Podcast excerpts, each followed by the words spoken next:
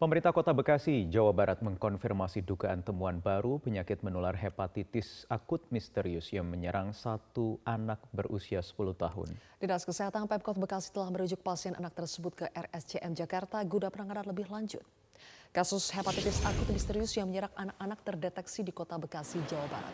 Dinas Kesehatan Kota Bekasi menduga telah ditemukan satu pasien anak berusia 10 tahun dengan gejala menyerupai hepatitis akut misterius. Kepala Dinas Kesehatan Kota Bekasi memastikan satu pasien yang diduga terindikasi hepatitis akut mematikan ini telah dirujuk ke RSCM Jakarta guna penanganan lebih lanjut. Untuk mengantisipasi penyebaran penyakit tersebut, Dinas Kesehatan Kota Bekasi telah mengambil sejumlah langkah, di antaranya memaksimalkan sejumlah rumah sakit milik pemerintah yang tersebar di 12 kecamatan. Pihaknya juga akan membentuk tim dengan melibatkan dokter spesialis anak bahwa ada kasus, ada kasus atau pasien yang dirawat di Hermina di mana per tanggal 7 bulan 5 dilaporkan kepada kami dan pasien tersebut juga sudah dirujuk ke RSCM. Nah, ini termasuk pasien atau kasus yang memang diduga ya. Kami belum kami tidak memastikan bahwa itu adalah hepatitis Meski penyebab penularan hepatitis akut misterius belum diketahui, sejumlah sekolah di Kabupaten Gresik, Jawa Timur mulai mengambil langkah antisipasi. Ya, pihak sekolah maupun orang tua terus mengingatkan anak-anak mereka untuk menjaga protokol kesehatan. Penyakit ini adalah juga penyakit menular, maka yang terpenting adalah bagaimana prokes tetap kita laksanakan dengan selalu menjaga kebersihan, mencuci tangan, memakai masker, dan juga menyediakan makanan-makanan sehat yang semuanya terkemas dengan baik. Paling tidak memberikan pengarahan, memberikan masukan pada anak bagaimana cara eh, makan makanan yang bergizi, terus tetap cuci tangan, jaga jarak, eh, memakai masker itu juga harus dibiasakan baik itu di rumah maupun di sekolah. Kita orang tua khawatir tapi kita tidak perlu panik sebenarnya. Karena saat kita panik, anak-anak kita nanti juga akan ikut khawatir. Padahal kita anak-anak kita itu barusan mulai mengikuti pembelajaran.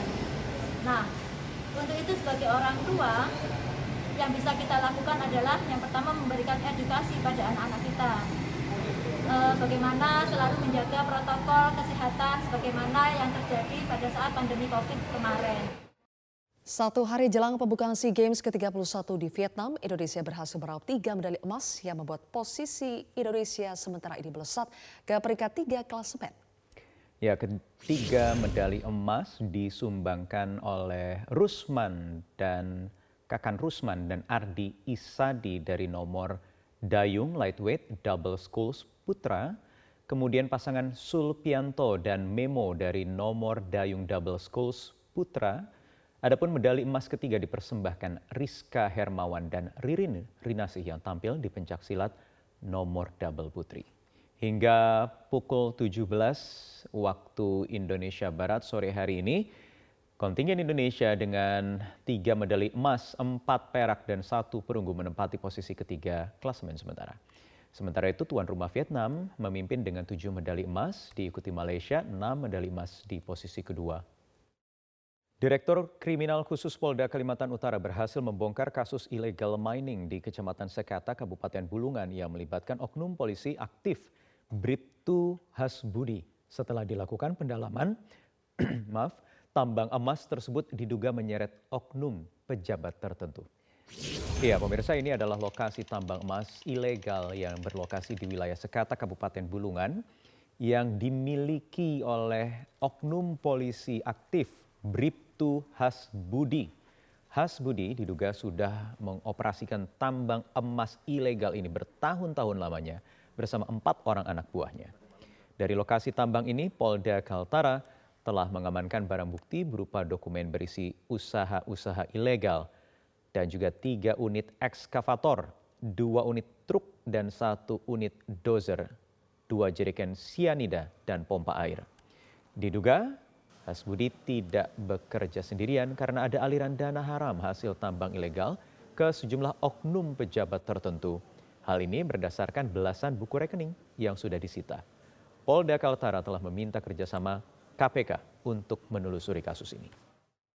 Ya, sementara itu KPK telah berkoordinasi dengan Polda Kalimantan Utara untuk melakukan supervisi terhadap tambang emas ilegal di Kalimantan Utara milik oknum anggota Polri Bribtu Hasbudi. KPK akan membantu pelacakan harta, aliran dana, dan berapa jumlah kerugian negara dari aktivitas tambang emas ilegal itu.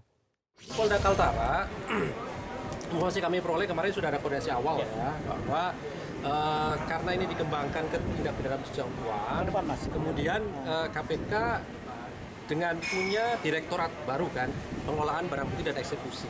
Termasuk ada unit selain aset tracing, juga kan sekarang ada accounting forensik gitu ya, accounting forensik.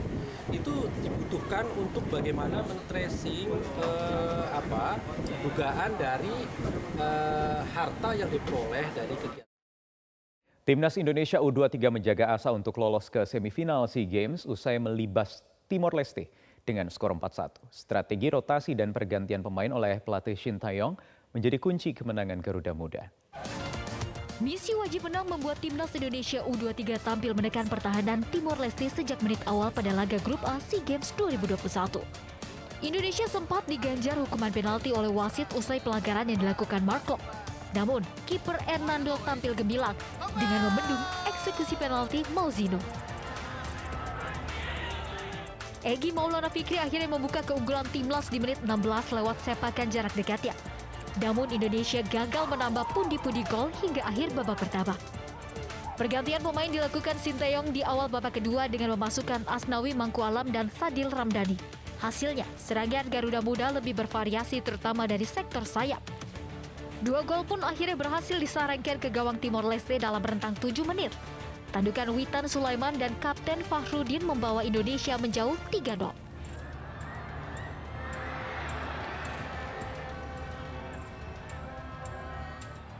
Sempat kebobolan lewat gol Mouzinho di menit 69. Witan mencetak gol keduanya di laga ini dengan meneruskan umpan manis Sadil. Garuda Muda pun menang dengan skor 4-1 dan menempati peringkat keempat klasmen grup A dengan koleksi 3 poin. Ya, usai membantu timnas U23 mengalahkan Timor Leste, pemain sayap Sadil Ramdhani harus meninggalkan skuad Garuda untuk sementara waktu. Sadil harus kembali ke klubnya di Malaysia yang dibelanya Sabah FC. Sadil yang masuk di babak kedua saat menghadapi Timor Leste kemarin berhasil mencetak satu assist untuk gol keempat timnas yang dicetak Witan Sulaiman. Sebelumnya Sadil tampil sebagai starter saat Garuda Muda dikalahkan tuan rumah Vietnam 03 di laga perdana SEA Games Grup A. Sesuai perjanjian dengan PSSI, Sadil harus kembali membela klubnya Sabah FC usai dua laga timnas. Sadil baru bisa kembali memperkuat Garuda Muda andai lolos ke semifinal dan final. Kepergian Sadil tentu akan sedikit mengurangi daya dobrak atau daya gedor di lini serang timnas yang tengah berupaya lolos ke semifinal. Sadil jalanin saja dengan uh, semangat, uh, dengan uh, semangat juang lah pokoknya. Karena uh, apa pun keputusan baik dari manajemen kami Sabah maupun PSSI itu sudah yang terbaik buat Sadil. Dan pastinya Sadil berdoa semoga tim ini selalu uh, ke depannya meraih hasil positif. Dan apa yang mereka inginkan di pertandingan seterusnya bisa tercapai. Pemerintah dinilai mengabaikan perintah MK atau Mahkamah Konstitusi untuk membuat peraturan teknis tentang penunjukan penjabat kepala daerah. Selain legitimasi, para pejabat kepala daerah bisa terkikis, hal itu juga bisa berujung pada gugatan hukum. Aktivitas Gubernur Sulawesi Barat Ali Baal Masdar pada hari ini tidak padat seperti hari biasanya.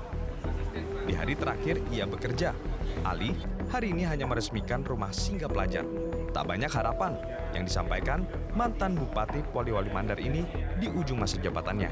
Tentu harapan kita tentu mengikuti visi misi yang kita buat sampai 2016 seperti itu dan saya lihat mereka juga akan tidak mungkin langsung berubah pasti mereka kan orang-orang uh, dokter semua dan lain profesor ya dokternya. Insya Allah saya juga akan sampaikan nanti sama para gubernur ya. Di sini. Ini yang belum saya laksanakan sih silakan dilanjutkan. Ali Baal Masdar adalah salah satu gubernur yang jabatannya selesai hari ini imbas dari pelaksanaan Pilkada serentak 2024. Selain Sulbar, gubernur yang jabatannya selesai hari ini adalah Provinsi Bangka Belitung, Banten, Gorontalo, dan Papua Barat. Lima provinsi itu selanjutnya akan diisi oleh penjabat kepala daerah. Sayangnya, sampai saat ini Kementerian Dalam Negeri belum mengungkap siapa nama penjabat kepala daerah yang akan mengisi lima provinsi tersebut. Jangankan nama, perintah Mahkamah Konstitusi agar pemerintah menerbitkan peraturan teknis tentang penunjukan penjabat kepala daerah sepertinya diabaikan. Hal itulah yang dikhawatirkan bakal melemahkan legitimasi penjabat kepala daerah. Apalagi legitimasi seorang penjabat kepala daerah pada dasarnya sudah lemah akibat tidak dipilih langsung oleh rakyat. Bermasalah pengangkatan pejabat ini secara hukum akan sangat mudah keputusan tata usaha negara yang dikeluarkan oleh pemerintah, baik itu dalam mengangkat gubernur maupun bupati dan wali kota, digugat ke PT UN. Keabsahannya secara hukum akan sangat mudah untuk kemudian dibatalkan. Jadi perlu juga menurut saya garis-garis besar apa yang perlu diatur dalam uh, peraturan pemerintah ini kan sebetulnya sudah disebutkan oleh MK ya. Perintah Mahkamah Konstitusi untuk membuat peraturan pelaksana sesungguhnya menjawab kekhawatiran publik atas munculnya sosok penjabat kepala daerah yang rentan digoda oleh kepentingan politik. Apalagi para penjabat kepala daerah itu akan sangat lama memimpin, satu hingga dua setengah tahun.